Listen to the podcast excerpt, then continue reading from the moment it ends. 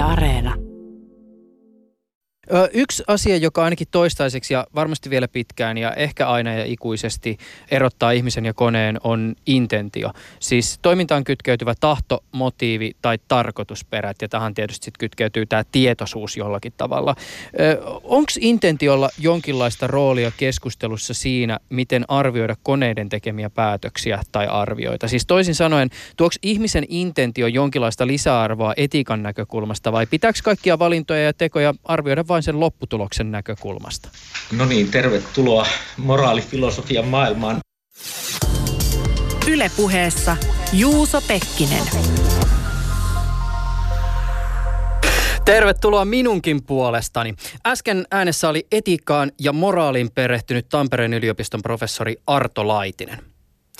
Tänään ollaan siis joistakin kulmista tarkastellen hieman ehkä haastavien tai ainakin monimuotoisten eettisten kysymysten äärellä. Siis kysymysten, joita kannattaa miettiä nyt, kun teknologia tekoälyn saralla etenee nopeasti ja moni taho pohtii sitä, miten ottaa uutta teknologiaa käyttöön omassa toiminnassaan. Siinä missä tekoäly kiinnostaa pieniä ja suuria kaupallisia toimijoita, niin myös viranomaiset ja virastot miettivät, minkälaisia mahdollisuuksia uudet teknologiat tarjoavat – kun puhutaan viranomaisista, niin lienee selvää, että eettiset vaatimukset teknologian käyttöön liittyen on kovat. Ja toinen iso kysymys on tietysti teknologian hyväksyttävyys. Näistä kahdesta asiasta, siis tekoälyn ja ohjelmistorobotiikan etiikasta sekä hyväksyttävyydestä, erityisesti viranomaiskäytössä, keskustelemme tänään. Professori Laitisen kanssa luotaamme aihetta klassisten etiikan kysymysten kautta. Katutason ajatuksia aiheeseen liittyen on myös luvassa – mä kävin hieman kiertelemässä Helsingin katuja kyselemässä ihmisiltä siitä, minkälaisia ajatuksia tekoälyn viranomaiskäyttö herättää. Ja aiheesta keskustelemme tänään myös VTTn johtavan tutkijan Raija Koiviston kanssa. Koivisto on ollut vetämässä selvitystyötä, jossa on pohdittu nimenomaan niitä eettisiä kysymyksiä, jotka kytkeytyvät tekoälyn viranomaiskäyttöön. Koivisto osallistuu keskusteluun Tampereen Ylen toimituksesta käsin. Tänään on 17. päivä tammikuuta 2019. Yle Puhe. Tervetuloa Raija keskustelemaan kanssani aiheesta ohjelmaan. Kiitos kutsusta. Erittäin mielelläni. Hyvää huomenta vaan kaikille. Hei, tota, ihan alkuun täytyy lähteä tällaisesta perustavanlaatuista kysymyksestä, joka tietysti varmaan vaikuttaa siihen, minkä takia tekin olette tätä teidän selvitystyötä tehnyt. Onko tämä tekoälyn kehitys ja soveltaminen vääjäämätön suunta? Siis onko se todella niin, että tulevaisuudessa Suomessakin viranomaiset hyödyntää työssään ja asiakkaiden palvelemisessa tekoälyä? No tota, sillä tavalla se on vääjäämätön, että, että kun kehitys ympärillä muuten menee siihen suuntaan ja on mennyt jo siihen suuntaan, eli tekoälyä käytetään jo, jo niin kuin kaupallisessa toiminnassa laajasti, niin, niin ei oikeastaan viranomaistoiminta voi olla ulkona tästä, tästä muun yhteiskunnan kehityksestä. Siinä mielessä se on vääjäämätön. Ja, ja tota, kyllä mä pitäisin sitä hirveän hyvänä asiana, että meillä viranomaistoiminta pysyy kehityksen mukana ja käyttää niitä parhaita välineitä ja keinoja, joilla, joilla viranomainen voi palvella kansalaista niin myös hyödykseen. Ja, ja tässä mielessä siis myös te, tekoälyä ja, ja ohjelmistorobotiikkaa ja muita tällaisia uusia teknologioita hyödykseen. Mitä se hyödyntäminen tässä yhteydessä käytännössä tarkoittaa? Siis mä ajan tässä takaa sitä, että onko tässä ajatuksena esimerkiksi niin kuin toimistan, toimi, toimi, toiminnan tehostaminen, se, että, että tota, viedään ihmisiltä töitä, koska kone saattaa joissakin yhteyksissä olla halvempi. No tämä nyt ei tietenkään tämmöinen skenaario aina toteudu, mutta ehkä joku saattaa tällaista väittää. Liittyykö se, että halutaan tarjota entistä parempia palveluita vai mikä siinä on tavallaan niin kuin ajatuksena? No kyllä, juu, siis tämähän on se, se pelko, että juu, töitä korvataan. Mutta nythän on jo osoittanut monet kaupalliset sovellukset, joissa jo tekoälyä ja robotiikkaa on sovellettu, niin ovat osoittaneet, että itse asiassa työpaikkojen määrä on vaan lisääntynyt. Eli tämä, noin henkilökohtaisesti mä en, ole, en, en ollenkaan pelkää sitä. No nyt siis tässä on niin kaksi motivaatiota oikeastaan, jotka niin päämotivaatiota on, on. Toinen on niin toimintojen tehostaminen. Nyt kun tietoa on yhä enemmän saatavilla, niin, niin ihminen ei yksinkertaisesti vaan pysty käyttämään kaikkia sitä tietoa sillä tavalla hyväksi kuin kone pystyy. Eli, eli niin kuin on, on big dataa ja on, no siis viranomaiset eivät ehkä käytä big dataa noin ensisijaisesti, mutta, tuota, mutta on paljon tietoa joka tapauksessa. Ja näiden tietojen yhdistämisellä saavutetaan etuja, mitä muuten, joita muuten ei saavutettaisi. Eli, eli sillä tavalla niin kuin voidaan myös palvella paremmin kansalaista. No me tietysti tässä keskustelussa tänään ollaan pikkasen etukennossa tulevaisuuteen, mutta hieman voisi ehkä jo avata sitä, että missä tekoälyä tai ohjelmistorobotiikkaa hieman määritelmästä riippuen hyödynnetään viranomaiskäytössä jo nyt. No joo, perinteisesti niin, niin tekoälyä ja ohjelmistorobotiikkaa, tai oikeastaan niin kuin tällaista, mm, miksi sitä nyt sanottiinkaan aikaisemmin, niin kuin, niin kuin tällaisia... ATKta. ATKta, juu. Sitä on käytetty niin kuin, niin kuin perinteisesti jo pitkiä aikoja.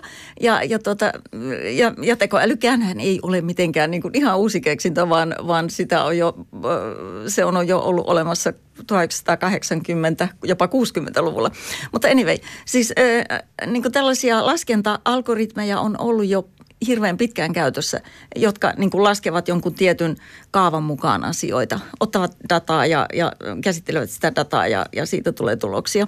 Mm. Ja tota, tällä hetkellä esimerkiksi verotuksessa niin, niin, niin verotuskäytännöthän ovat aika lailla automatisoituneet. Ja, ja tota, mutta se edellyttää sitä, että siihen toimintaan on selvät sävelet odettavissa lainsäädännöstä esimerkiksi, tai nimenomaan lainsäädännöstä. Ja, ja tota, että siinä siinä käsittelyssä ei ole harkinnanvaraisuutta. Niin tällaiset asiat voidaan niin ohjelmoida ihan, ihan hyvin toteutumaan jo nyt, niin kuin on tehtykin. Ja, ja niin kuin verotus nyt on yksi hyvä esimerkki siellä poimitaan tiedot eri lähteistä ja, ja kone laskee sitten niin kuin veroprosentin ja pidätettävät ennakot ja niin edelleen. Ja, ja tota, toinen esimerkki on sitten heti tuolta kansaneläkelaitoksen piiristä – siellä esimerkiksi kun opiskelija saa opinto, opiskelupaikan, niin, niin tota, Kela tekee sen perusteella jo opintotukipäätöksen. Tai kun ö, ostamme apteekissa lääkkeitä, niin, niin tuota siellä näyttämällä Kela-korttia saamme suoraan tämän Kela-korvauksen siihen ostokseemme – Mm. Eli nämä on ihan jo automatisoituja toimintoja. Mm. Avaisit sä hieman sitä, että, että mistä tässä sun vetämässä selvitystyössä on oikein ollut kyse? Joo, meidän toimeksianto oli, oli tosiaan valtioneuvoston kanslialta selvittää tekoälyn ja ohjelmistorobotiikan eettisyyttä ja hyväksyttävyyttä viranomaistoiminnassa. Eli, eli ihan suoraan tätä, tätä asiaa, mistä nyt tässä puhutaan, että mikä mm, selvittää sitä, että millaisia eettisiä kysymyksiä nousee tekoälyn käytöstä ja, ja tota, mikä on hyväksyttävää viranomaistoiminnassa, mikä, millainen tekoälyn ja ohjelmistorobotiikan käyttö olisi hyväksyttävää viranomaistoiminnassa ja, ja sitten mahdollisesti tai yritimme myös kehittää toimenpiteitä, miettiä toimenpiteitä, millä näitä, näitä kysymyksiä voitaisiin niin kuin alkaa ratkomaan. Miten te muuten olette tässä teidän selvitystyössä määritelleet tekoälyn? Tämähän on siis monessakin suhteessa kiinnostava keskustelu, koska tuntuu, että tänä päivänä melkein mitä tahansa ATKta tai koodinpätkää saattaa konsultti myydä tekoälynä, mutta sehän, ja sehän ei ole siis mitenkään, se määritelmähän ei ole mitenkään välttämättä kauhean selvärajainen, mutta miten te olette lähestynyt, lähesty sitä kysymystä, että mikä nimenomaan on sitä tekoälyä? Tekoälyä? No meidän määritelmämme kuuluu niin kuin näin, että se on algoritmi ja sen hyödyntämän datan yhteisvaikutus, joka mahdollistaa laitteen tai muun vastaavan ei-elollisen toimivan tehtävän ja tilanteen mukaisesti järkevällä tavalla. Eli käytännössä tarkoittaa sitä, että – että tuota, mm, tällainen algoritmi, niin kuin tuossa jo aikaisemmin oli puhetta, niin, niin, tuota, niin kuin tällainen laskenta-automaatio, niin, niin siihen on lisätty, lisätty sellaisia ominaisuuksia, jotka pystyvät ottamaan huomioon sen tilanteen. Mm. Eli, eli tuota, niin kuin sellaisia yllättäviä, yllättäviä elementtejä niin kuin siinä toiminnassa, joka niin kuin perinteisessä automaatiossa ei ole mukana ollenkaan. No te olette siis kiertänyt erilaisia viranomaistoimijoita tämän selvitystyön tiimoilta. Ymmärtääkseni 13 tapaamista on ainakin, tai 13 viranomaisen kanssa tapaamiset on kalenteriin laitettu ja pohdittu vähän sitä, että minkälaisia ajatuksia löytyy ja tulevaisuuksia kenties aiheeseen liittyen. Voisitko hieman avata konkretiaa liittyen tähän, että mitä esimerkiksi tekoälyn viranomaiskäyttö voisi olla lähitulevaisuudessa tai vähän pidemmälläkin tulevaisuudessa? Joo, no nyt tällä hetkellä jo niin, niin ollaan kokeilemassa näitä chatbotteja eritoten.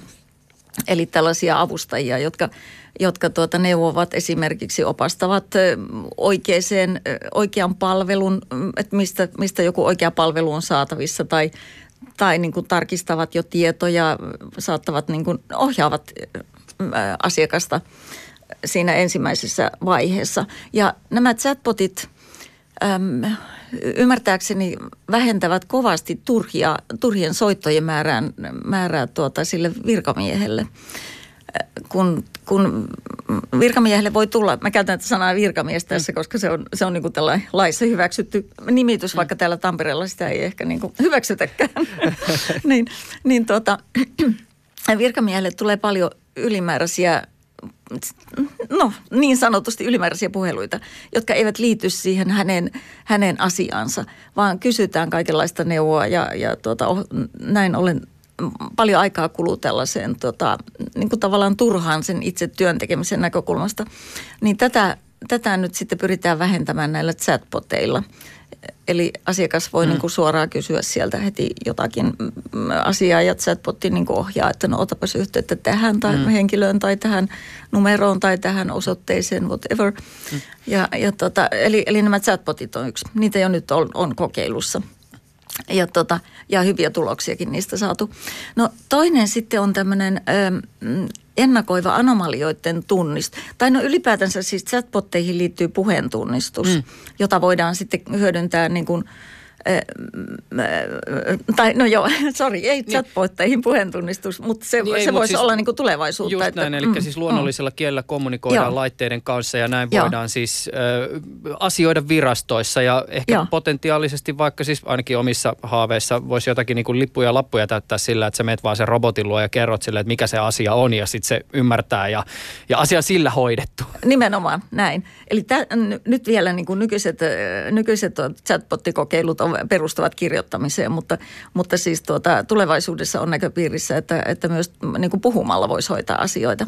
Miten nämä anomaliat, mistä sä aloitit? Joo, anomaliat ovat tällaisia, että, että kun on data eri lähteistä, ihmisestä esimerkiksi, niin, ja, ja pääsääntöisesti yleensä, niin tota, niin sieltä voidaan niin kuin tunnistaa tämmöisiä poikkeamia, jotka niin kuin, tai jotakin trendejä, että, että nyt joku ihminen niin kuin, niin kuin näyttäisi, että, että sillä ei ole oikein kaikki asiat hallussa esimerkiksi tai hallinnassa. Ja, ja, ja tota, näin ollen niin kuin voidaan sitten tarjota jotakin palveluita, jo, niin kuin, jotta tämän ihmisen elämä saataisiin taas raiteilleen. Mm. Siis näin hyvin karikoidusti. Mm. Tällä hetkellä tällainen ei vielä ole mahdollista niin kuin lainsäädännöllisestikään, mutta että niin kuin näköpiirissä on, että, että tällä tavalla voitaisiin niin kuin tarjota laajemmin enemmän parempia palveluita vaan ihmiselle. Hmm. Ilman, että se ihminen välttämättä – osaa edes kysyä niitä kaikkia palveluita. Hmm. Niin varmaan voisin kuvitella, että, että siinä missä tietysti kaupallisellakin puolella paljon hyödynnetään ö, isoa dataa ja, ja sen analysointia siihen, että miten esimerkiksi resursseja suunnataan, niin voisin kuvitella, että vaikka jotain poliisia voisi kiinnostaa se, että, että voisiko tekoäly tarjota mahdollisuuksia siihen, että, että, että selvitetään vaikka sitä, että mihin kannattaa partioita lähettää mihinkin hmm. aikaan. Tätä, tätä on kokeiltu jo tuolla Amerikoissa. Ja tuota... Se on muuten saanut kritiikkiäkin tämän tyyppiset Kyllä. kokeilut. Joo, näihin anomalioihin liittyy kyllä tuota, sitten niin kuin näitä eettisiä haasteita myöskin. Hmm. Että tuota, siinä niin kuin aletaan mennä lähelle sitten jopa profilointia, joka, joka niin kuin ei, ole, ei ole hyväksyttävää, ei näytä olevan kyllä hyväksyttävää niin kuin ensinkään, että, että profiloidaan liikaa ihmisiä. Mm. No nämä on tietysti muutamia esimerkkejä niistä varmaan lukuista sovelluskohteista, joita on mietitty. mä, mä kävin hieman tuolla tota Helsingin kaduilla kuuntelemassa ihmisten ajatuksia siitä, minkälaisia mietteitä tämä tekoälyn hyödyntäminen viranomaiskäytössä ehkä herättää. Se on aina hauskaa pysäytellä porukkaa näissä merkeissä. Yle Puhe. Mä oon Hilla Höyhtyä Sipoosta, 20-vuotias työtön etsin töitä. Vink vink. Minkä alan töitä? Ihan mitä vaan. Kaikki käy. Minkälaisia ajatuksia sussa herättää tämä kaikkialla vellova tekoälykeskustelu? Vai velloikohan se vaan mun kuplassa? Oletko törmännyt tähän tekoälykeskusteluun? Mä oon itse asiassa törmännyt siihen aika paljon, mutta mun mielestä se on jotenkin se on tosi mielenkiintoinen keskusteluaihe, koska musta tuntuu, että ihmisillä jakautuu tosi paljon mielipiteet siinä. Osaatko yhtään sanallistaa, minkälaisia mielipiteen jakautumisia sä oot tunnistanut? No periaatteessa se, että jotkut ajattelee, että se menee ihan liian pitkälle, jotkut ajattelee, että sen pitäisi mennä vielä pidemmälle. Että niinku, et jotkut on silleen, että oikeasti korjataan just kaikki tämmöistä ns. paskaduunit tekoälyjutuilla ja kaikki tommonen, mutta sitten mun mielestä, en mä tiedä, musta se on jotenkin pelottavaa.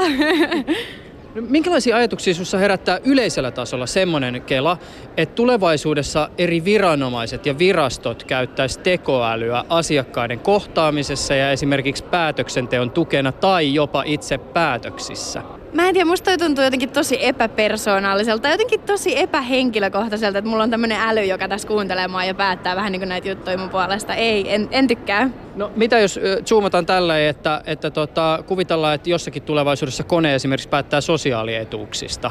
Mi- mitä mietteitä se sussa herättää? No musta tuntuu, että toisaalta jos sinne laittaa ne kaikki tiedot sinne koneeseen, niin kyllä se on varmaan ihan pätevä. Mutta sitten samaan aikaan jotenkin mä en vaan itse henkilökohtaisesti tykkää tästä koneasiasta yhtään. No, mutta miten esimerkiksi tämmöinen tilanne, kun me tiedetään nyt, että Suomessa tälläkin hetkellä on paljon ihmisiä, jotka olisi oikeutettuja joihinkin sosiaalietuuksiin, mutta ne ei tiedä siitä ja sitä kautta eivät niitä se etuuksia siitä syystä saa. Niin mitä jos esimerkiksi tulevaisuudessa tekoäly osaisi muistuttaa näitä ihmisiä, että hei, sul, sä oot muuten oikeutettu johonkin rahaan? Ai se olisi loistavaa, se olisi oikeasti loistavaa. Ja nyt sä ootkin tekoälyn puolella. Joo. Miltä kuulostaa esimerkiksi semmoinen maailma, jossa poliisi kohdentaa resursseja semmoisiin paikkoihin, joista tekosa, tekoäly sanoo, että tuolla muuten on pian todennäköisesti jotain rikollisuutta? En mä tiedä, onko siitä ihan hirveästi haittaa, koska okei, okay, tämä tekoälyjuttu se on aika älykästä, että se ei ole ihan turha juttu kuitenkaan. Mulla menee nämä mielipiteet ihan laidasta laitaan. niin mullakin. niin, niin musta tuntuu, että ei se välttämättä olisi ihan järkyttävän paha. Oota, mä pitää vastata tähän puheluun. Ei mitään. Moi. Tää on tässä on minä ja miehellä, joilla on mikrofoni. Joo, sisällä. yes. Okei, okay, moi moi. Kuka soitti? Ää, se oli mun kaveri. Niin puhuttiinko me jo? Niin, se poliisihomma. Periaatteessa, jos siinä ei ole mitään niinku... No ne on fiksuja ne älyt. Mä sanoisin, että kyllä ei siinä välttämättä ole mitään hirveätä haittaa. No miltä susta tuntuisi tämmöinen tekoäly, joka esimerkiksi osaisi yhdistellä vaikka sosiaaliviranomaisten ja terveysviranomaisten tietoa ja tunnistaa vaikka jos joku yksilö on syrjäytymisvaarassa ja sitten tämä tekoäly ehkä suosittelisi jotain jatkotoimenpiteitä, mikäli tämmöisiä merkkejä olisi ilmassa? No musta toi olisi itse asiassa loistavaa. Mä jotenkin aina kuvittelen, että nämä tekoälyjutut on pelkästään meitä vastaan ja kuuntelee meitä ja tarkkailee, mutta tolleen toi olisi ihan jees nyt sä oot tässä keskustelun aikana ilmeisesti kääntynyt semmoiseen koulukuntaan, että sä luotat koneisiin. Vissi. Joo, näköjään. Eli sä uskot siihen, että koneet vois esimerkiksi tulevaisuudessa olla eettisiä? No jos niitä käytettäisiin tolleen, mutta kun musta tuntuu, että sit niitä käytettäisiin kans pahaan. Että tämmönen tarkkailu, siitä mä en tykkää kuitenkaan, mutta pienissä määrin tolleen hyvään käytettäessä on ihan jees. Oletko koskaan kantanut huolta siitä, että koneelle siirtyy yhä enemmän valtaa vaikuttaa ihmisten elämään? Ehdottomasti silloin kun ne on aina uutisissa noi tekoälyjutut, niin sitten mulla tulee tämmöinen kauheat, ai kauheat kohta meillä ei ole enää mitään työpaikkoja, että kohta nämä asiakaspalveluduunitkin korvataan roboteille, ja mun mielestä se on jotenkin inhottavaa, tai tekoälyille. Jotenkin mun mielestä kuitenkin tarvii semmoista niin kuin ihmiskontaktia, sitä tarvitsee, niin kuin, ei sitä koneet pysty korvaamaan, vaikka ne olisi kuinka älykkäitä. Yle Puhe. Kauan pyörii, mä testaan vaan nopeasti, äänentasot on suurin piirtein kondiksessa, eli YKK, testi, testi, testi. Sano ihan pari sanaa, niin mä katson vaan, että noi tasot on kohdillaan. Yes. Eli äh, kerro ihan lyhyesti, kuka sä oot? Mä oon Juhani Miltä susta kuulostaisi semmoinen ajatus, että tulevaisuudessa kun asioidaan vaikka jossain virastoissa, niin, niin tekoäly olisi sen verran kehittynyt, että sä voisit esimerkiksi sen sijaan, että sä täytät jotain lomakkeita, niin tällä tavoin, niin kuin me nyt puhutaan, luonnollisella kielellä asioida sen viraston kanssa ja hoitaa jotain vaikka hakemuksia tai muita ihan vaan puhumalla joo, koneen se, kanssa. Joo, joo, koska mun mielestä niin kuin, se, se sopisi mulle itselleen kauhean hyvin, koska mulla on tota noin ADHD, eli oli oppimisvaikeus ja nämä, nämä tämmöiset jutut. Mun mielestä se olisi paljon niin kuin luonnollisempaa, kun on näitä, on just tämmöisiä, tämmöisiä niin kuin mitä mulla on, tämmöisiä, jotka ei pysty kunnolla lukemaan, esimerkiksi vaikka autismisia ihmisiä, jotka ei ehkä, ehkä osaa lukea tai ei pysty oppimaan lukemista. Niin tota, mun mielestä se olisi paljon loogisempaa, kun tulee näitä niin vanhuksia vaikka, jotka ei osaa ehkä, ehkä käyttää näitä tietokoneita, mun mielestä se olisi tosiaan todella hyvä, jos, jos, jos koneen kanssa pystyisi kommunikoida niin kuin näin täydellisesti. Mutta sitten kun tullaan noihin kännyköihin, missä on se, se että pystyt puheella kirjoittamaan, niin se on kyllä ihan niinku full sittiä, koska se, kun mä sanon vaikka yritän kirjoittaa vaikka keltainen auto, niin kirjoittaa keltainen ruusu sinne. Vaikka mä en puhunut mitään ruusuista. Se on niin jotenkin niin, niin typerän tuntusta, että niin kuin, se menee ihan niin sillä niin kuin, sitä just varmaan niin vähän niin kuin haettiin tässä. Puhutaan samasta asiasta ja mä luulen, että se varmaan viranomaisellekin on aika iso haaste, että se teknologia saataisiin niin hyväksi, että esimerkiksi niin. tämän tyyppiset käyttöliittymät toimis. Siihen menee varmasti tota noin, lukuisia vuosia, voi mennä satakin vuotta, ennen kuin sä pystyt täysin tota noin, vetää hatusta jonkun koneen, jonka kanssa kommunikoidaan niin kuin ihan niin kuin näin vaan face to face, koska mä oon huomannut nykyään tässä ajassa, kun miettii tätä asiaa, niin aika kompastelevaa ja aika jäykkää, että vaikka eletään jo 2019 lukua, niin silti kaikki on vielä kuin keskiajalla. Välillä se siltä tuntuu. Hei, mitäs tämmöinen ajatus siis, että yksihän tämmöinen äh, skenaario, mitä on maalailtu tulevaisuudesta, on se, että tekoäly tulee olemaan hirveän hyvä esimerkiksi ennakoinnissa. Ja kuvitellaan tämmöinen ajatus, että tulevaisuudessa vaikka joku tekoäly lukee siis vaikka sosiaaliviranomaisten ja terveysviranomaisten tietoa, yhdistelee näitä ja tekee johtopäätöksiä esimerkiksi vaikka siitä, että kuka on vaikka syrjäytymisvaarassa. Miltä tämmöinen äh, susta kuulostaa? On, no sitten se tarkoittaisi, sitten tarkoittaa käytännössä sitä, että sen koneen pitäisi tavallaan pystyä niinku skannaamaan ihminen. Joo, just nimenomaan näin. Sitä mä näen yhdessä, niinku, mikä tää oli se ilmatyynyrobotti, se lasten elokuva. Se joku semmoinen, joka pukautui silloin semmoiseen puna, punaiseen uniformiin ja sitten, se, mä muistan mikä sen nimi, ja sitten kavereiden kun YouTubessa näkyvällä videoita, kun se taistelee semmoisella magneettisella, mä en muista mikä sen, joku pinkiponki, en mä, ihan sama, mutta kuitenkin jos se, jos se saisi jotenkin sillä tavalla, että kone skannaisi sut, pystyisi tietämään niin kuin esimerkiksi vaikka just lääkärillä olisi tosi, tosi hyvä, hyvä juttu, skannaisi sen tyypin ja sitten saisi sais tietää, että mikä sitä vaivaa, onko sillä jalkapoikki, käsipoikki, onko sillä syöpä, mikä silloin on. Mitä ajatuksia sinusta herättää vaikka semmoinen, että tekoäly tulisi mukaan vaikka oikeussaleihin? Siis vaikka antaa tuomareille arvioita siitä, kuinka todennäköisesti oikeuden... Mitä? Ai Terminaattori tulee oikeasti.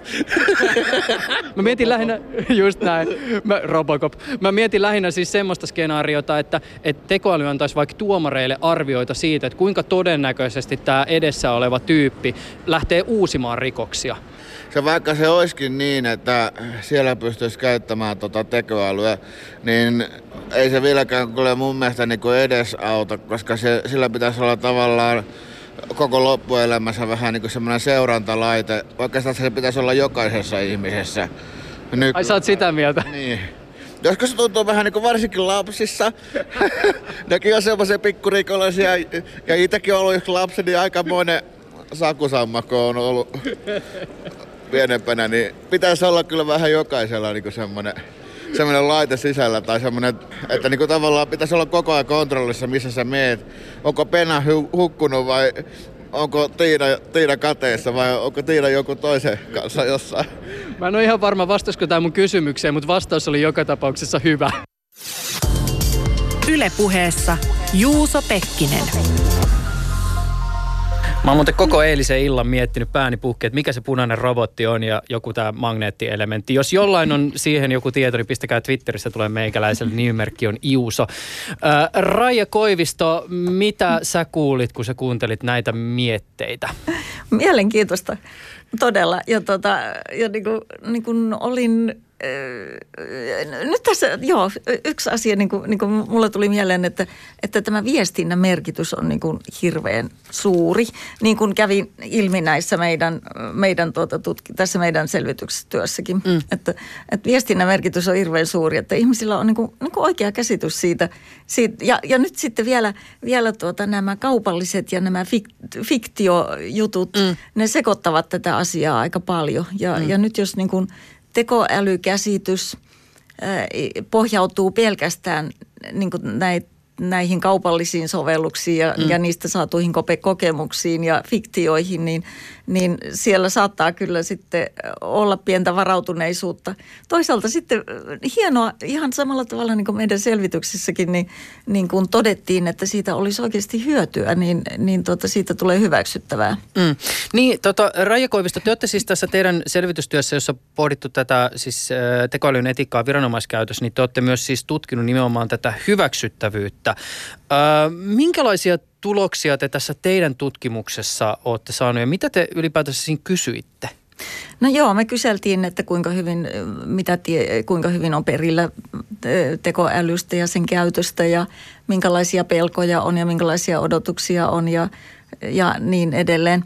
Ja tota, noin päätuloksina – päätuloksena oli, että vaikka ihmiset vastasivat, että, että heillä ei ole paljoakaan tietoa vielä tekoälystä, niin siitä huolimatta ihmiset, siis tässä nyt oli 1031 muistaakseni vastaajaa, mm. jotka edustivat eri, erilaisia ihmisryhmiä suomalaisista, niin, niin tuota, että vaikka, vaikka eivät kokeneet tietävänsä tekoälystä paljoakaan, niin, niin silti – suhtautuvat hyvinkin maltillisesti ja jopa hyväksyvästi tekoälyn käyttöön noin yleensä. Ja tota, niin kuin tässä äskeisessäkin tuli esille, että tota, että se ihmiskontaktin katoaminen, se oli niin kuin, niin kuin tällainen yksi suuri uhka. Eli, eli että niin kuin inhimillisen harkinnan varan poistuminen, niin, niin sitä, sitä pelättiin. Mm. Toisaalta sitten tavallaan hämmästyttävästi niin – niin positiivisia puolia tuli sieltä esille eh, kustannussäästöt.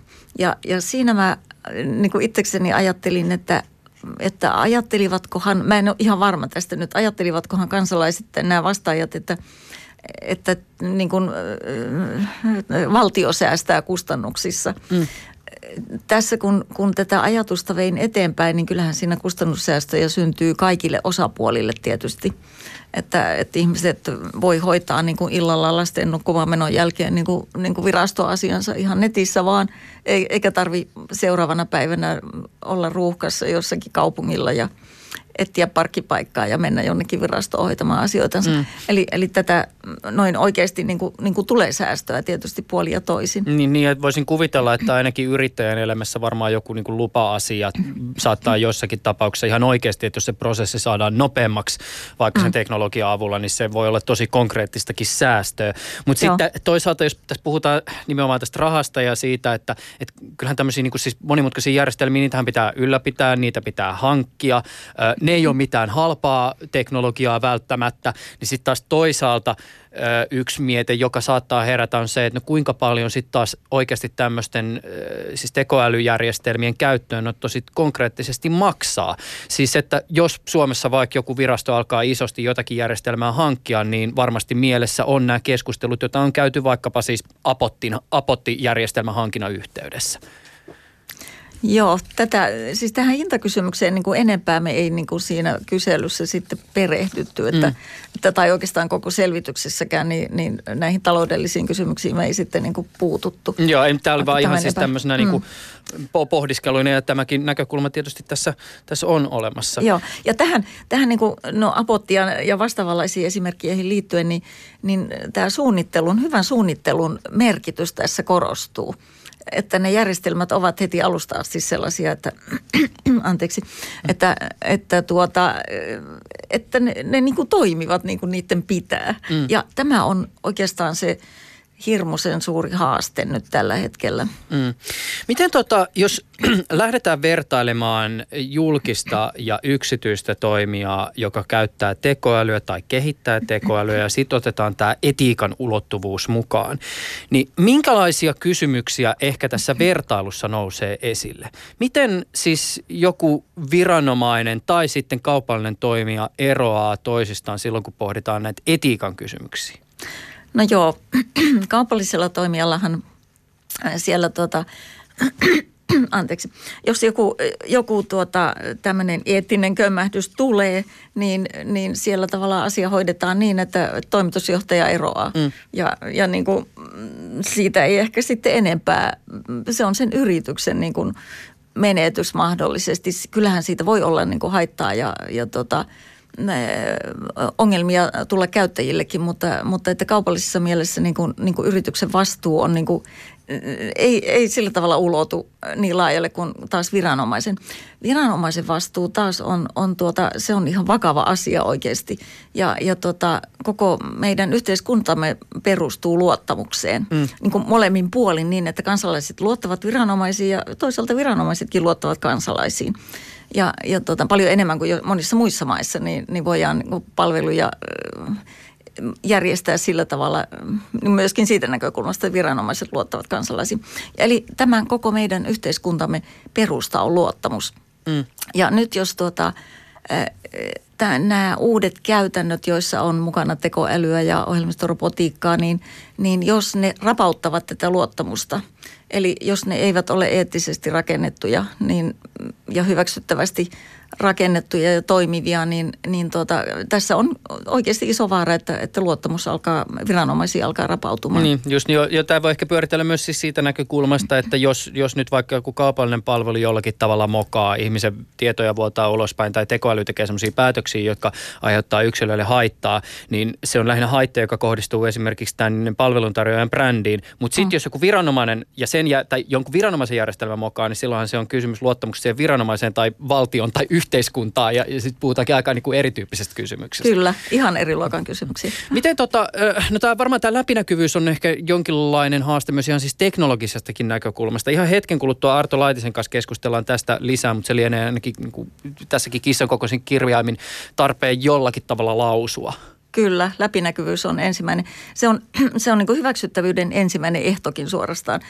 Ja, ja tota, läpinäkyvyys niin kuin siinäkin mielessä, että, että nähdään, että, että tota, tämä järjestelmä, jossa on sitten tekoälyä tai, tai robotiikkaa, niin, niin että se toimii että se takaa sen, että se toimii niin kuin, että siellä taustalla on ne lait ja asetukset niin, että, että tuota, nähdään, että se järjestelmä niin kuin yhä edelleen täyttää sen, sen lain asettaman vaatimuksen mm. siinä toiminnassaan.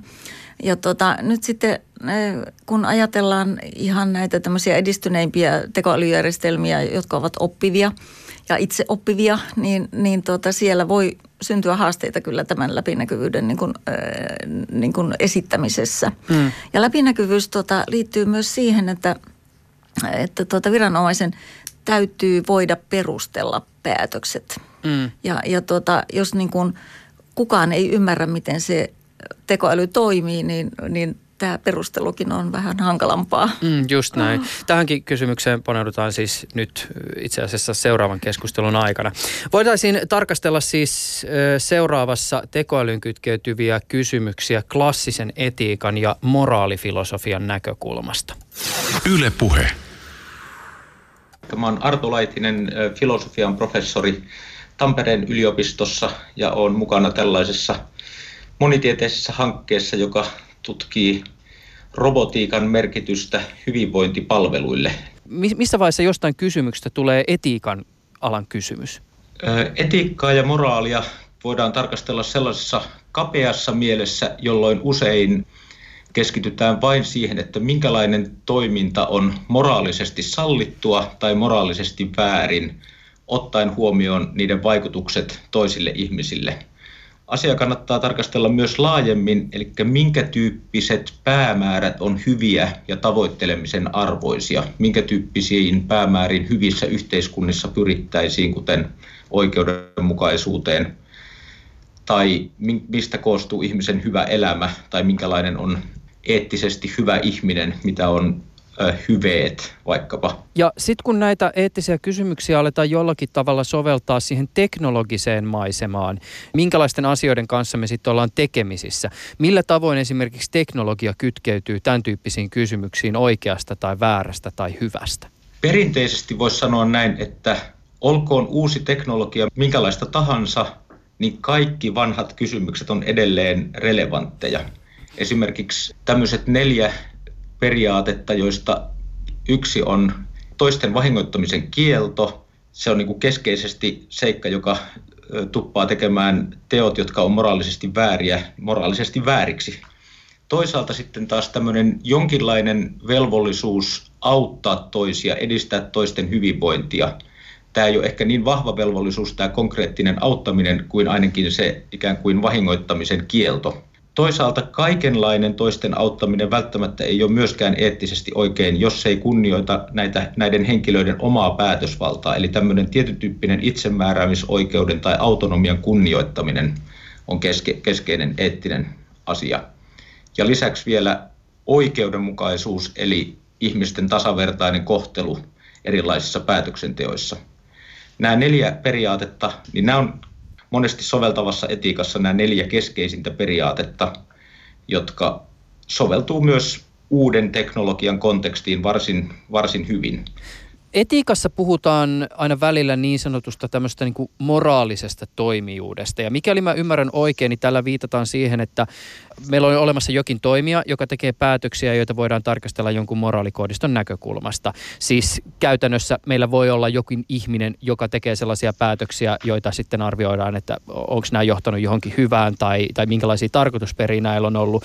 Mutta onko sulla näkemystä tai ajatusta siitä, että minkä rajan jälkeen koneesta tulee moraalinen toimija tai voiko koneesta ylipäätänsä tulla moraalinen toimija? Edellyttääkö toimijuus aina esimerkiksi tietoisuutta tai intentiota? Hyvä. Kaikenlaiset käsitteet, kuten toimijuus, niin niillä voi olla siis vahvempia tai heikompia vaatimuksia. Oleellisesti moraalinen toimijuus näyttäisi vaativan sitä, että kykenee moraaliseen harkintaan, ymmärtää, ymmärtää eri vaiht- että eri vaihtoehdot on mahdollisia, ymmärtää niihin liittyvät ö, moraaliset piirteet, että mitkä on moraalisesti oikein ja mitkä väärin, ja sitten kykenee tekemään päätöksiä ö, niiden välillä. Tämän tyyppisiä seikkoja yleensä pidetään sekä tämmöinen tietovaatimus että kontrollivaatimus siinä, että jotain voidaan pitää moraalisesti vastuullisena teoistaan. Niin toistaiseksi mitkään tota, keinotekoiset systeemit eivät tunnu täyttävän näitä vaatimuksia ja monet on sitä mieltä, että saattaa hyvin käydä niin, ettei tällaisia koneita koskaan rakennetakaan, jotka olisivat relevantissa mielessä tietoisia näistä vaihtoehdoista. Onko kysymys siitä, että kehittynyt kone toimii moraalisen toimijan, siis vaikkapa ihmisen apuna, jollakin tavalla erityinen? Siis Toisin sanoen, miksi tekoäly on esimerkiksi tässä suhteessa mahdollisesti erilainen työkalu kuin vaikkapa ensihoitajan ensiapulaukku tai poliisin pistooli? Kaikkia välineitä, jopa siis koneita, joilla on omat toimintaperiaatteensa ja näin edelleen, niitä tietysti voidaan tarkastella tällaisten kysymysten näkökulmasta, että onko ne esimerkiksi turvallisia. Ja tämä on perinteinen vanha vaatimus, että tota, on jotain moraalisesti ongelmallista siinä, että liian, liian kaukana turvallisesta olevia laitteita päästettäisiin tuota, käyttämään.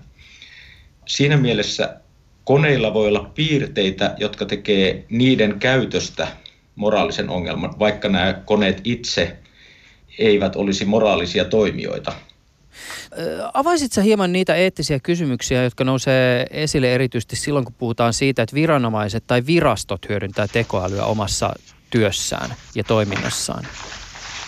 Joo, eli tähän liittyy keskeisesti tämä niin sanottu mustan laatikon ongelma. Eli jos käytetään sellaista tekoälyä, joka perustuu tällaiseen koneoppimiseen tai syväoppimiseen, jolloin ei, niin kuin ihmiset ei tiedä, että minkälainen tämä prosessi on ollut siellä koneen sisällä, joka on johtanut tämän, että juuri tähän suosituksiin on päädytty.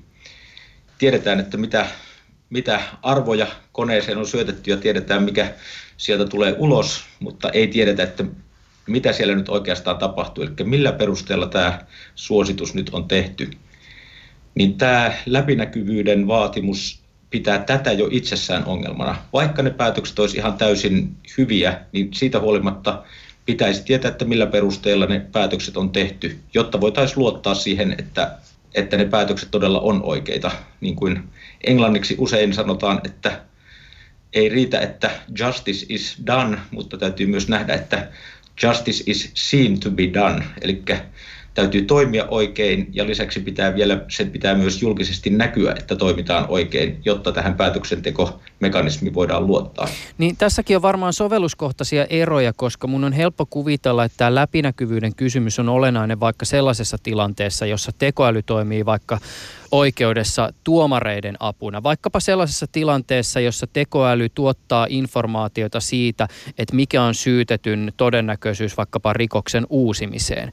Mutta sitten jos me puhutaan tämmöistä tilanteesta, missä siis asiakas asioi virastossa luonnollista kieltä ymmärtävien teknologioiden kanssa. Siis niin, että, että tulevaisuuden Kelassa ei tarvitse täyttää lippuja ja lappuja, vaan voidaan puhua sille konevirkailijalle, että mitä minä haluan ja mitä minä tarvitsen. Ja sitten se kone tuottaa sieltä niin sanotusti jonkun tämmöisen virtuaalisen täytetyn lomakkeen sen puhutun pohjalta. Ja jos se lomake on ikään kuin oikein, niin eihän silloin tavallaan mitään väliä, että mitä siinä inputin ja outputin välissä on tapahtunut tietysti ton tyyppisessä tilanteessa, jos se käyttäjä itse antaa sen inputin, niin tuota, ja jos siinä vaan täytetään lomake, jossa ne tiedot siirtyy siihen lomakkeeseen, niin siinä ei varmastikaan ole mitään, mitään ongelmaa. Läpinäkyvyys on varmastikin vaatimus sen tyyppisissä seikoissa, jolloin tehdään jokin tämän toimijan tai hakijan kannalta erityisesti kielteinen päätös, niin oleellista olisi, että sitten tämä käyttäjä saisi tietoonsa, että minkä olisi pitänyt olla toisin, että se päätös olisi ollut toisenlainen. Eli esimerkiksi lainan saamisessa se, että ei olisi ollut aikaisempaa konkurssia, niin olisi auttanut siihen, että lainahakemus olisi mennyt läpi, tai jos hakee jotain avustusta tai hakee opiskelemaan johonkin tai hakee vakuutuksesta korvausta, että minkä seikan olisi pitänyt olla toisin, että päätös olisi ollut toisenlainen. Niin silloin tätä tietoa ei voi saada, ellei tiedetä, että mihin se hakemus on ikään kuin karahtanut, minkä takia on tullut negatiivinen päätös. Ja tämän takia läpinäkyvyys on niin keskeistä sellaisissa tapauksissa, jossa tosiaan tehdään tämmöinen päätös tai päätössuositus mä kysyn nyt tätä kysymystä etiikan ja moraalin, en juridiikan näkökulmasta. Minkälaisia päätöksiä tai suosittelutehtäviä ei ehkä sun näkemyksessä mukaan kannattaisi luovuttaa koneelle tai tekoälylle, jos puhutaan tästä siis viranomais- tai virastokäytöstä? On varmasti niin kuin joitain kysymyksiä, joissa sen tulee perustua tyystin inhimilliseen harkintaan, kuten vaikka nyt lasten huostaanottopäätökset tuntuisi aika rajulta, että tällaisia päätöksiä, niin kuin, jo, jotka perustuu monimutkaiseen eri seikkojen harkintaan, vastakkain olevien oikeuksien painoarvojen harkintaan, niin ei ehkä ole mitään sellaista tota, helposti kodifioitavaa sääntöä, joka kattaisi kaikki tapaukset, vaan siinä tarvitaan tapauskohtaista eettistä ymmärrystä. Tämäkin on semmoinen kysymys, jonka mä esitän nimenomaan etiikan enkä lain näkökulmasta. Vastuukysymykset on tietysti aika haastavia, no ei pelkästään teknologian yhteydessä, mutta tietysti se teknologia tuo tähänkin aika, aika moisia twistejä. Onko aina joku vastuussa? Mikä sun näkemys etiikan ammattilaisena tähän kysymykseen on? Hyvä. Eli tuosta kannattaa erottaa ehkä kolme eri vastuun merkitystä. Kysymys, että onko, onko joku aina moraalisesti syytettävä? Onko, joku, onko aina tärkeää löytää joku syyllinen, jos jotain negatiivista tapahtuu? Niin ei ole. Siis pahoja asioita tapahtuu, ikäviä asioita tapahtuu ilman, että on, kukaan on moraalisesti syypää. Sitten meillä voi olla toisenlainen ajatus vastuusta, esimerkiksi korvausvastuu, ja meillä voi olla käytäntöjä, joissa niin kuin ilman, että kukaan on moraalisesti syyllinen, niin jos joku aiheuttaa sen teon, eli on kausaalisesti vastuussa siitä, että jokin tapahtuu, ilman että se on kuitenkaan tehnyt mitään varsinaista virhettä, vaan näin, näin nyt vaan sattui, kävi huono säkä vaikka ja tapahtui massiivinen onnettomuus, niin siitä huolimatta tätä henkilöä voidaan pitää vaikka korvausvelvollisena, huolimatta siitä, että kyse ei ole moraalisesta syytöksestä, mutta vain, että on sovittu tällaiset pelisäännöt, että tällaisissa tapauksissa vastuu on toimijalla, joka sen aiheuttaa, huolimatta siitä, että ei ole moraalisesti syyllinen. Ja tällaisia niin sanottuja ankaran vastuun käytäntöjä harrastetaan esimerkiksi vaarallisten räjähdysaineiden käyttöön tai tuota, myös elintarviketeollisuudessa voidaan ajatella, että kauppias on vastuussa siitä, että ei myy pilaantuneita elintarvikkeita, vaikkei se sen kauppiaan vika ollut. Mutta joka tapauksessa siis tämä korvausvelvollisuus ja siinä mielessä tämmöinen kompensaatiovastuu voidaan määrätä jo etukäteen. Voidaan määrätä pelisäännöt sellaisiksi, että joku on aina vastuussa. Ja tätä on esimerkiksi näiden itseään ohjaavien kulkuneuvojen tapauksessa, robottiautojen tapauksessa, niin tota, voidaan niin kuin sopia sillä tavalla, että löytyy vaikka useampikin vastuussa oleva taho. Ja tämä oli se viimeinen asia, jonka mä halusin sanoa, että joskus useampikin taho voi olla vastuussa yhdestä ja samasta asiasta. Eli jos joku tekee rikoksen ja toinen yllyttää siihen rikokseen, niin ne molemmat saattavat olla vastuussa siitä yhdestä ja samasta teosta. Miten hyvin sun näkemyksessä mukaan etiikka taipuu koodiksi? Onko meillä eettisiä kysymyksiä tai arvostelmia tai eettisiä päättelyketjuja, jotka on sen verran ehdottomia tai yksinkertaisia tai kausaalisia, että ne vois periaatteessa antaa esimerkiksi ohjelmistorobotiikan hoidettaviksi. Siis että kun X, niin sitten Y henkisesti. Filosofian perinteessä on niin sanottu periaatteisiin luottava lähestymistapa ja sitten tämmöinen, jota ehkä kutsutaan antiteoreettiseksi, epäteoreettiseksi lähestymistavaksi. Tämä jälkimmäinen lähestymistapa on sitä mieltä, että tämmöinen etiikan kodifioitavuus on niin kuin vääränlainen unelma, että meidän pitää tehdä tapauskohtaisesti parhaita mahdollisia päätöksiä, eikä mitään hyödyllistä ja ihmisten opittavissa olevaa yleistystä kyetä tekemään.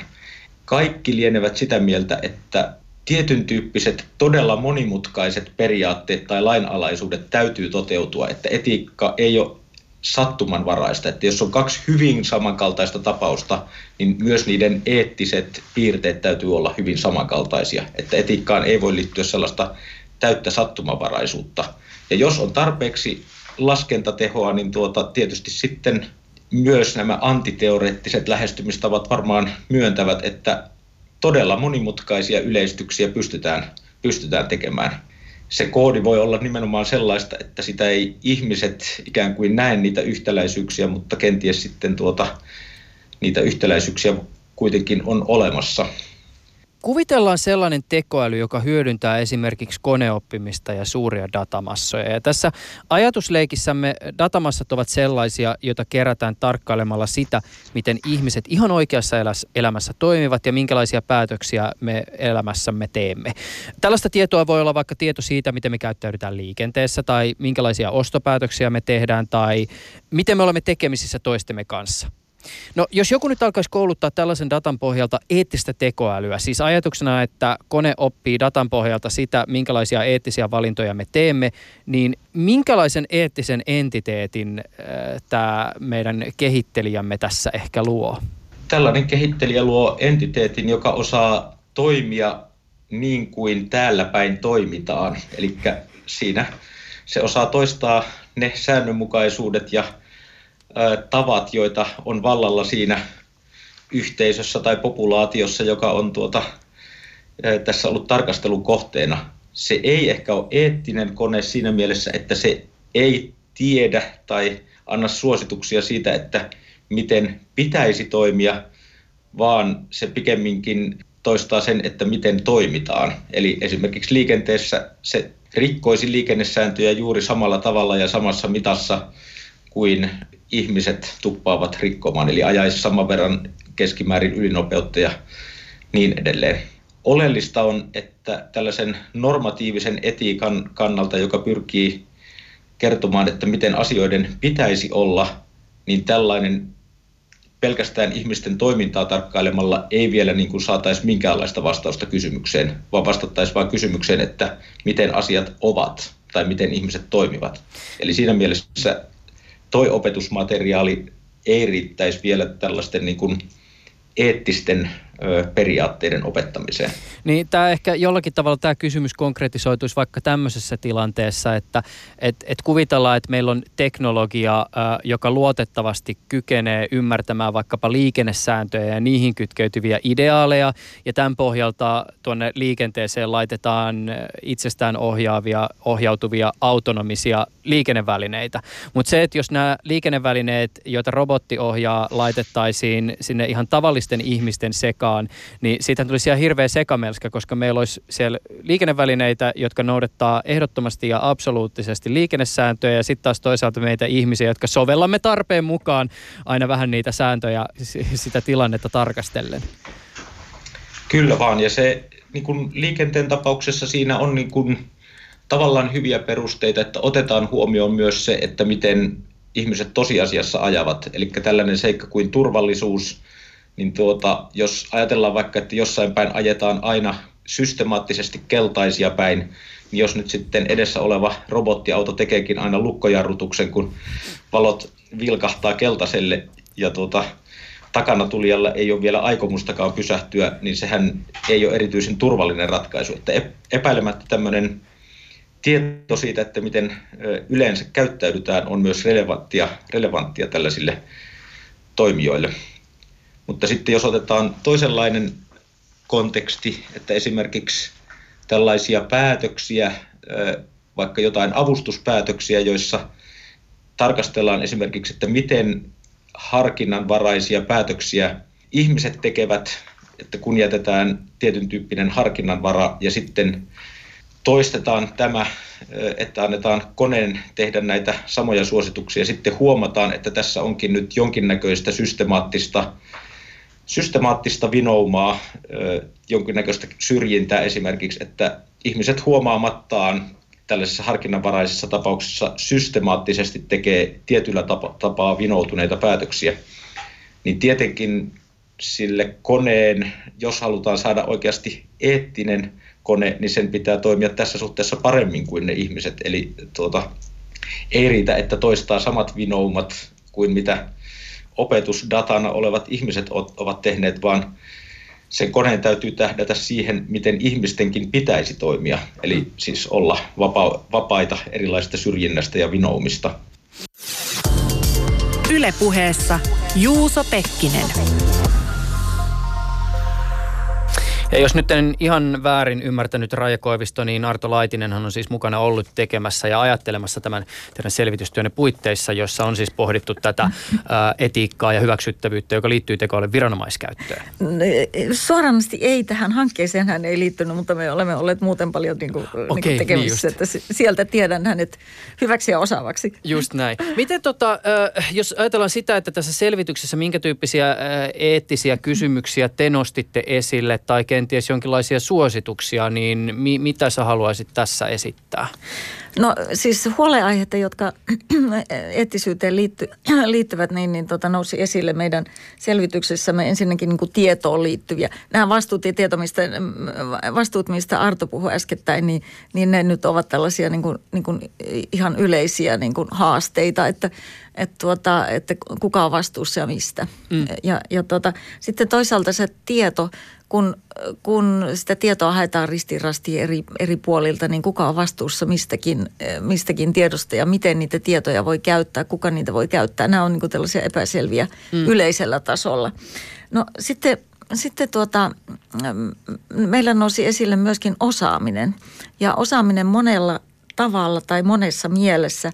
Eli onko ensinnäkin niin kuin valtiohallinnossa osaamista näiden – näiden järjestelmien hankinnassa, mikä on se merkittävä vaihe näiden järjestelmien niin kuin, niin kuin pystyttämisessä, on se hankintavaihe, jolloin täytyy määritellä, että, että miten ne järjestelmät toimivat ja, ja sitten mahdollisesti, jos, jos niin kuin alihankintana jotakin hankitaan, niin, niin tuota, miten ne vastuut siellä menevät ja, mm. ja kuka suunnittelee ja niin edelleen. Kaikenlaisia kysymyksiä siihen liittyen.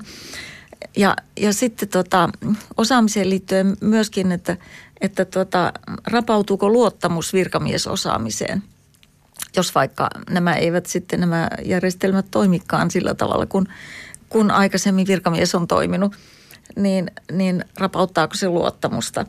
Ja, ja tota, sitten isoja kysymyksiä on, on myöskin ne, että, että kuka päättää – vaikka nyt näitä tästä, tästä tota ennakoivasta anomaliatunnistuksesta, kuka päättää, että kuinka tai miten siitä päätetään, millä niin. prosessilla päätetään, että mikä on hyväksyttävää ja eettisesti hyväksyttävää, että, että kuinka, kuinka, mitä tietoja voidaan käsitellä ja millaisia, millaisia tuota tietoja voidaan hakea niin kuin, tai yrittää edes hakea, pyrkiä mm. hakemaan. ää, tietomassasta. Ja tota, sitten tämä läpinäkyvyys, tietysti siinä on huolia, että, että millä tavalla niin kun se läpinäkyvyys toteutuu tekoälyjärjestelmien yhteydessä ja, ja kuinka ymmärrettäviä ne prosessit ovat niin, että voidaan sitten, sitten se, myöskin ne päätösten perustelut esittää, niin kuin Artokin tuossa äsken puhui tästä tärkeydestä.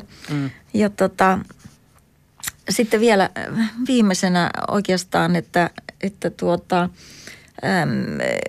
mitä kansalaisen tulee tietää tekoälystä ja ylipäätänsä näistä järjestelmistä, siis että, että millaisia, millaista osaamista niin kuin nämä edellyttävät kansalaisille mm. ja miten sitten tasa-arvo toteutuu niin kuin tässä yhteydessä niin, että, että kun palvelut täytyy taata kaikille mm, niin. riippumatta koulutuksesta ja kielitaidosta ja whatever, niin mm.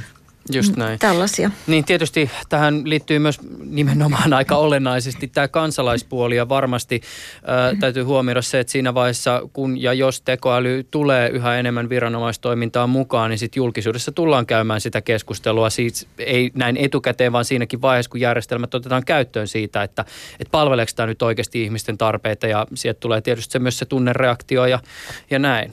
Joo. Kiinnostavien jännien äärellä me ollaan. Hei, kiitokset ihan älyttömästi vilpittömästi Raija Koivisto sulle tästä keskustelusta. Tämä on ollut avaavaa ja mahtavaa, että olette tämmöistä duunia tehnyt. Se on tietysti hyvä miettiä näitä etukäteen ennen kuin, ennen kuin sitten järjestelmät ihan oikeasti ovat jossakin. Nimenomaan näin. Ja vielä sanon siitä, ne, näistä uusista järjestelmistä voi olla paljon hyötyäkin. Ne voi jopa auttaa eettisyydessä. Mm, niin, just näin. kun, kun ne suunnitellaan oikein. Nimenomaan näin. Ö, tässä vaiheessa kiitän sua Raija Koivisto. Kiitos ihan älyttömästi siitä, että, että tota, pääsit keskustelemaan meikäläisen kanssa tästä aiheesta. Kiitos paljon, oli oikein miellyttävää. Joo, ta- tahdon myös ö, ko- kovasti kiittää sinne Tampereen suuntaan Timo Ruuskasta, joka siis teknisenä tekijänä on mahdollistanut sen, että tämä niin sanottu linkkiyhteys on ollut mahdollinen. Teknologian avulla tätäkin keskustelua tässä käydään. Kiitos sulle Raja. Kiitos.